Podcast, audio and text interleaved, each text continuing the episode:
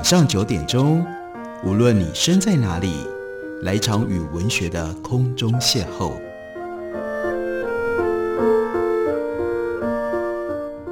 杨照谈书，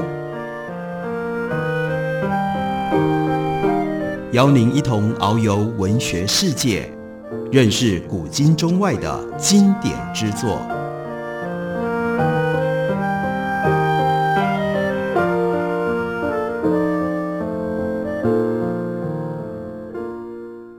各位听众朋友，大家好，欢迎收听杨照谈书。本节目以台北广播电台 FM 九三点一，每个星期一到星期五晚上九点为大家播出。我是杨照。在今天的节目当中，要为大家介绍的这本书，作者是 Ross King，所处理的重要的主题是很多人观光旅行的时候曾经去过的重要的景点，那就是佛罗伦斯的百花圣母大教堂。关于这座大教堂在建筑上，究竟有过一些什么重要的曲折故事？这就是《圆顶的故事》这本书所处理的主题。猫头鹰出版公司刚刚出了这本书的新版。这本书开头的时候，这本书的作者 Ross King，他原来是小说家，曾经写过《化妆舞会》和《长书签》这两部小说，而《圆顶的故事》则是他第一部非文学作品。但是呢，这本书一出版了之后，Ross King 就转身变成了艺术史的畅销作家。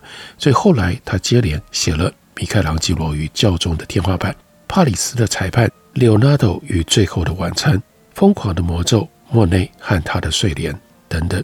在这本书当中，Ross King 把这个故事推到西元一四一八年，而且非常明确是这一年当中。八月十九日，故事从这里开始讲起。佛罗伦斯这个时候公布了一项净土，这座城市新建的天主教堂，那就是壮丽的百花圣母大教堂，开始施工，到现在已经超过了一百年了。所以这份公告就说，凡有意为大教堂工程处负责的圆顶制作模型者，或为之设计拱顶结构者，包括土石内部的支撑骨架、鹰架。或其他任何与该穹顶或拱顶竣工有关的起重设备等，必须于九月底之前完成。模型如果获得采用，可以得到酬金 f l o r i n g 金币两百枚。两百枚 f l o r i n g 金币，这不是个小数目。以当时的币值，这比一名技术纯熟的工匠两年他的所得加起来还要更高一点。因此，这项竞图就吸引了托斯卡尼各地的木匠、石匠、家具工匠他们的注意。他们有六个礼拜的时间来制作模型，来画设计图，或单只是就大教堂圆顶的建造方式提出建议，来解决各式各样的难题，包括如何建造一个临时木造支架网，以便使得圆顶的石材可以保持定位，或者是如何将那些重达几公吨的砂岩和大理石块运到圆顶端。大教堂工程处向每一位有意参与的角逐者保证，所有竞争者的努力成果都会得到一次友善而且公正的听证机会。在佛罗伦斯市中心恣意扩张的大教堂工地上，早就出现了许多其他行业的技工，例如说运货马车夫、泥水匠、锤铅工，甚至厨子还。甚至厨子，还有在午餐时间卖酒给工人的小贩。大教堂周边的广场上，处处可以看到有人用马车搬运一袋袋的沙子和石灰，还有那座木造的鹰架跟平台，像邋遢的大鸟窝一般，突出附近一带的屋顶，也不断有人在上头攀爬。附近有一座用来修理工具的冶炼炉，偏偏向天际喷出了黑烟。空中更是从早到晚回响着铁匠的打铁声、辘辘的牛车声，还有工作口令的吆喝声。一四零零年代初期的佛罗伦斯仍然保有乡村的光景，城里面还找得到麦田、果园和葡萄园，也可以看得到咩咩叫的绵羊群，让人从街道上驱赶到圣乔凡尼洗礼堂附近的市场。但这座城市也拥有和伦敦大约相当的五万人口。新建的大教堂就是为了要反映这个强盛商业大城的重要性。当时的佛罗伦斯已经是欧洲很繁荣的都市之一，财富主要来自于谦恭派僧侣。他们在一二三九年抵达佛罗伦斯之后，没有多久所创立的羊毛工业，全世界最上等的羊毛由伦敦附近科沃兹一带的修道院成捆的运过来，在亚诺河当中漂洗之后，先经过了梳理，再纺成了纱线。并且在木造的织布机上织成布料，最后染上了美丽的颜色，朱红色。这是来自于红海海岸所采集的朱砂。鲜黄色的染料是提炼自圣吉米纳诺小镇附近的番红花。全欧洲最昂贵、最受欢迎的布料就在这里诞生了。这样的繁荣景况，使得佛罗伦斯在一三零零年代经历了一波。经历了一波大兴土木的风潮，而且为古罗马时代以来，而且是古罗马时代以来首见的状况。城内开辟了一座又一座金棕色砂岩的采石场。亚诺河每次涨潮就可以捞取并且过滤出的亚诺河每次涨潮就可以捞取并且过滤出的砂石，被用来制造被用来制造灰泥。从河床采收来的硕石，也用来填砌这个城市里面如雨后春笋般林立的新建筑墙壁。这里包括了教堂、修道院、私人豪宅等，另外有一些不朽的伟大建筑，比如说用以防御外敌侵略的城墙。这道高约六公尺，周边绵延八公里，而且一直到一三四零年才完成的防御工事。建构时间长达五十年以上，当时气势宏伟的市政厅也已经建造完成，拥有一座超过九十一公尺的钟塔。城内另外有一座壮观的塔楼，那就是百花圣母大教堂的钟楼，大概高八十五公尺，有浅浮雕装饰，外壳铺了多色的大理石。这座由画家 Giotto 他所设计的建筑物。历经了二十多年的工程之后，才在一三五九年完成。然而到一四一八年，百花圣母大教堂这个俨然是佛罗伦斯最堂皇的建筑计划，却还没有完工。它是为了要取代古老败破的圣瑞帕拉塔教堂而建的，预计会成为基督教世界当中规模最大的教堂之一。成片的森林受到了征收。以便提供这个工程所需要的木材，而巨大的大理石板由船队沿着亚诺河运来。打从一开始，除了宗教信念之外，这个地方的市民也因为这项工程感觉到自豪。佛罗伦斯自治体早就有规定，这座大教堂必须尽可能以最华丽、最壮观的方式兴建。一旦完成之后，它将成为更美而且更尊荣的神殿。使托斯卡尼其他的教堂都相形失色，但建筑者面临重大的障碍，这是不争的事实。随着大教堂预定完工日期的逼近，这项任务也越来越艰巨。如何进行下去，其实应该是再清楚不过了。过去五十年来，这座没有能够完工的大教堂，它的南面走廊里一直放置着一个大约九公尺长的比例模型。说穿了，也就是某一个艺术家心目当中大教堂完工之后应有的面貌。问题在于，这个模型包括了一个巨大的圆顶，这个圆顶规模之大，完成之后将是有史以来最高也最宽的拱顶。但过去五十年来，佛罗伦斯甚至全意大利境内，没有人知道要如何建造这座圆顶。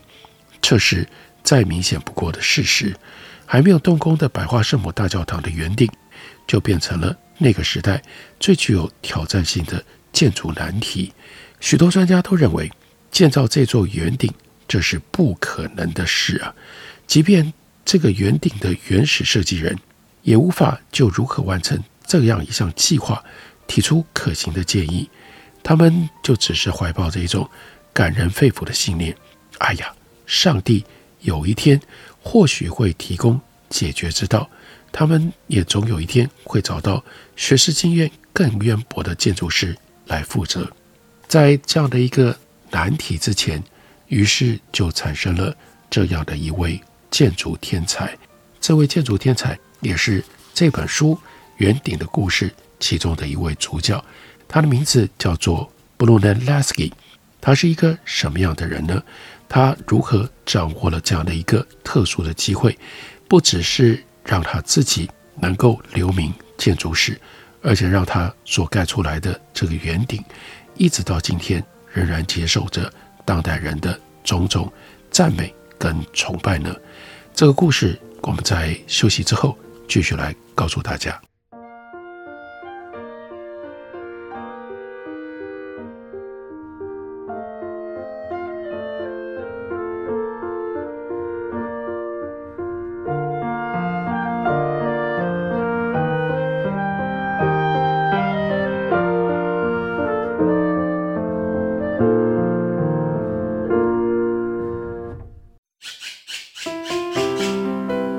大家好，我是刘克襄。亲近自己的城市，找回城市的温暖。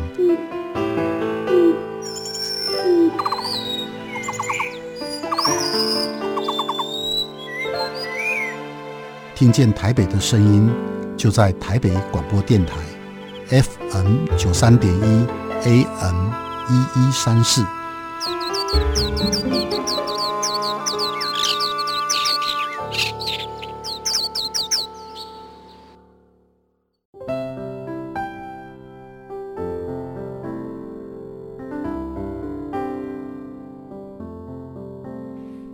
见台北的声音，拥有颗热情的心，有爱与梦想的电台，台北广播 FM 九三点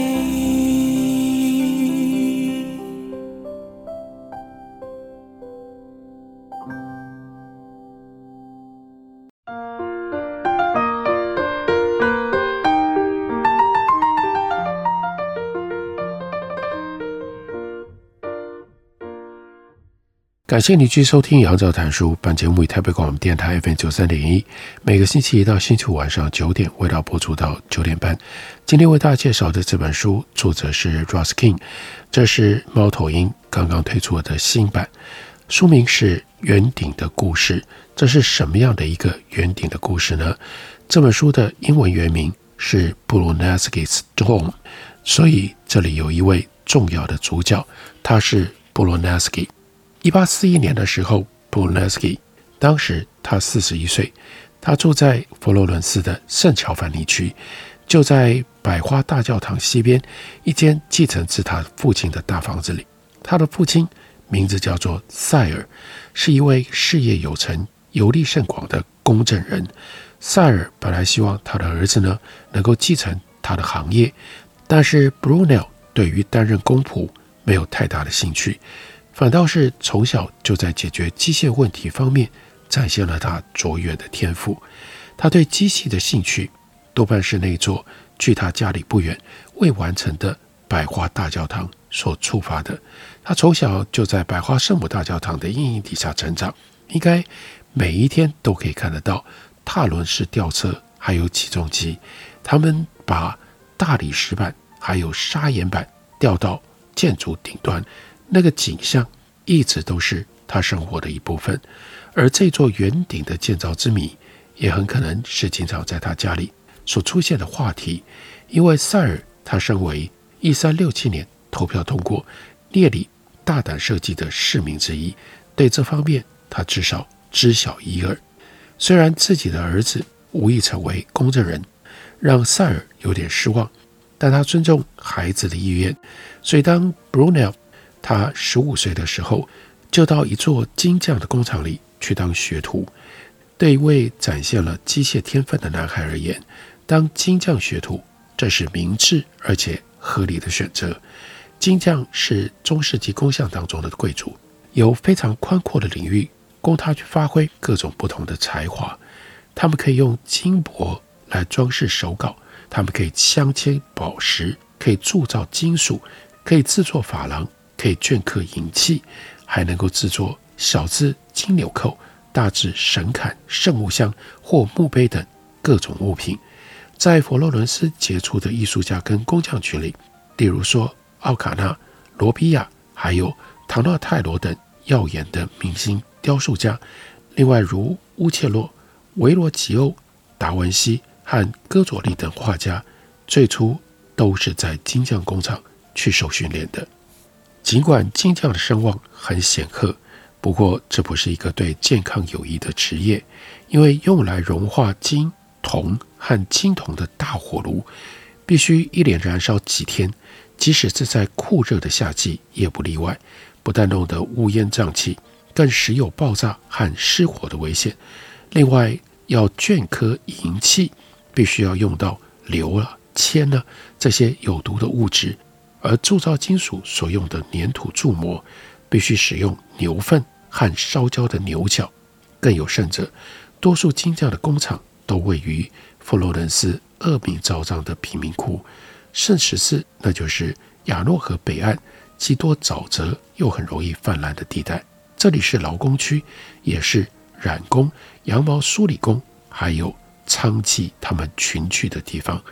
这些人就在这一片乱七八糟、摇摇欲坠的木屋里生活工作。不过，Brunel 却在这个环境里成长茁壮，迅速掌握了镶嵌宝石的技术。另外，银雕、浮雕这种复杂的技巧，他也掌握了。这个时候，他也开始研习运动学。他特别钻研载重量、轮子和齿轮各个方面。他这番研究的最直接成果是几座时钟，据说其中有一座还附带有闹铃，可以说是最早发明的闹钟。这项巧妙的设计似乎只是他许多惊人工艺发明的头一件作品。Brunel 他在一三九八年取得了金匠师傅的资格，那个时候二十一岁。三年之后，因为一场竞赛而在全城声名大噪。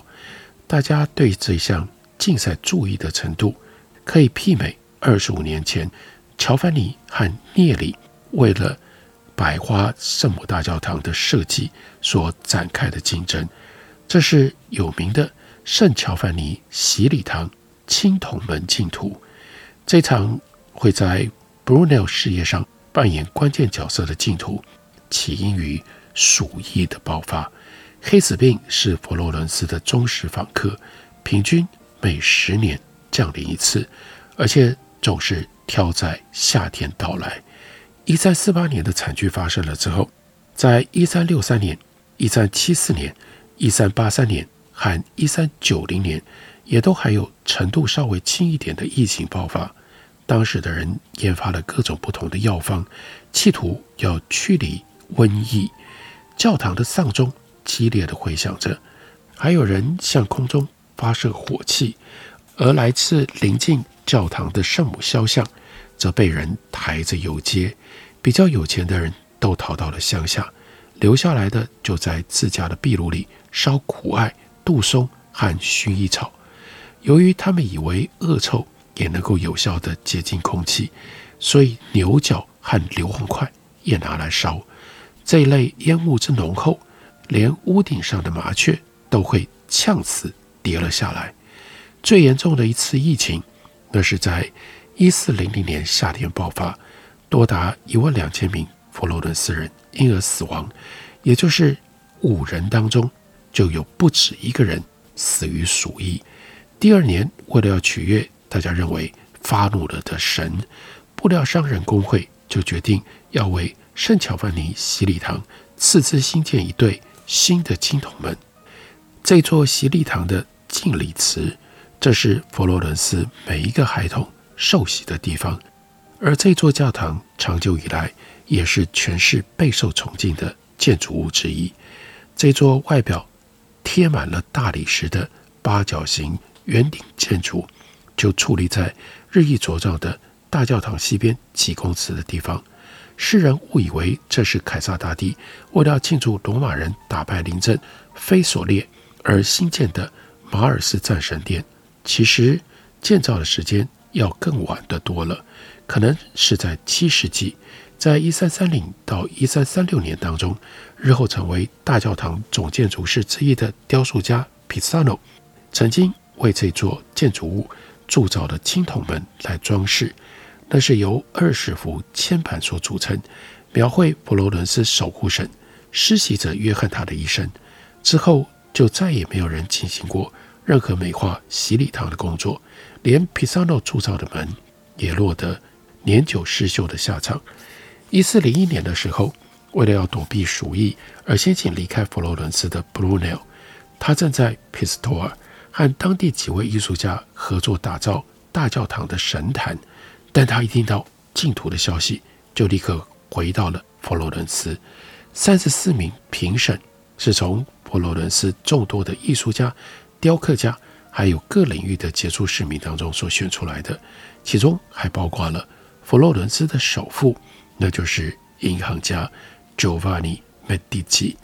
这些评审身负重任，要从七名金匠跟雕塑家当中选出一名优胜者。不过，鼠疫并不是佛罗伦斯这个时候面临的唯一威胁。这流行的疫病才刚平息，另外一个可能更严重的新危机接踵而至，为百花圣母大教堂和其他的事物带来了重大影响。新大教堂的工程在这个之前一直迅速的进行。位于穹顶支撑主柱上方的大拱门，一三九七年就已经动工了。而八角形结构体三边的小礼拜堂也正在进行拱顶工程，工作广场，也就是大教堂东边的三角形空地，已经规划完毕，地面已经铺好了，上头并为大教堂的工程处新盖了一座建筑物。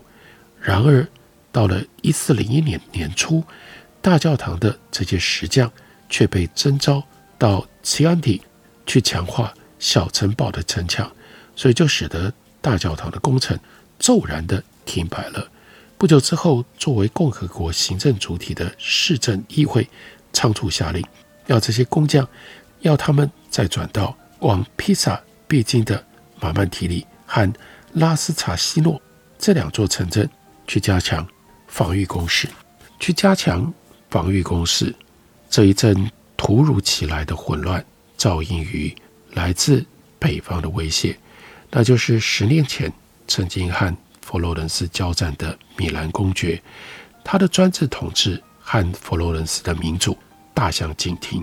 佛罗伦斯是以选举的方式，尽管选举权限很狭隘，但是毕竟是用选举选出了任期短暂的统治者，实践了亚里士多德理想当中共和国的标准。但是北方米兰公爵这个时候呢，他打算将整个意大利半岛收归自己管辖，于是随着他的军队向佛罗伦斯日益的推进，佛罗伦斯共和国具有历史性意义的人权看起来来日无多。而这第二对洗礼堂同门的净土，就是在这样既紧张而且危机四伏的背景底下展开。比赛的规则很简单，每一位角逐者。都发给他们四片总重大概三十四公斤的青铜片，规定以相同的主题创作，那就是《创世纪》当中亚伯拉罕以他的独子去奉献给上帝的故事。传统上，这个故事被视为耶稣基督遭钉上十字架之预示。不过，对于布料商人工会来说，佛罗伦斯先是奇迹似的从鼠疫当中解脱。接下来又有这可怕的战争的威胁，所以必须要靠着这一对同门，这对同门所显现出来的宗教的主题来为佛罗伦斯解围。这本书好看的地方，那就是把百花圣母大教堂的圆顶放到了佛罗伦斯当时历史的情境底下，让我了解不只是建筑建筑史。而是更广大的文化史。这本书书名叫做《圆顶的故事》，介绍给大家，推荐给大家。感谢您的收听，我们明天同一时间再会。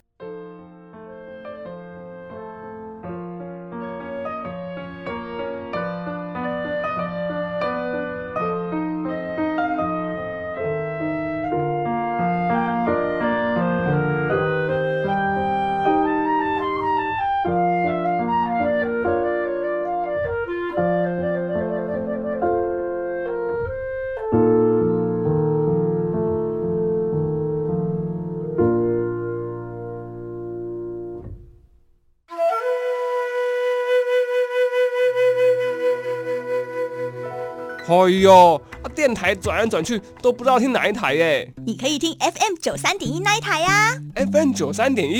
对呀，FM 九三点一台北广播电台，从早到晚二十四小时不间断，内容丰富多元，有新闻、社服、健康、教育、资讯、政策、财经，还有艺文、美食、音乐及观光，甚至跨越族群接轨国际。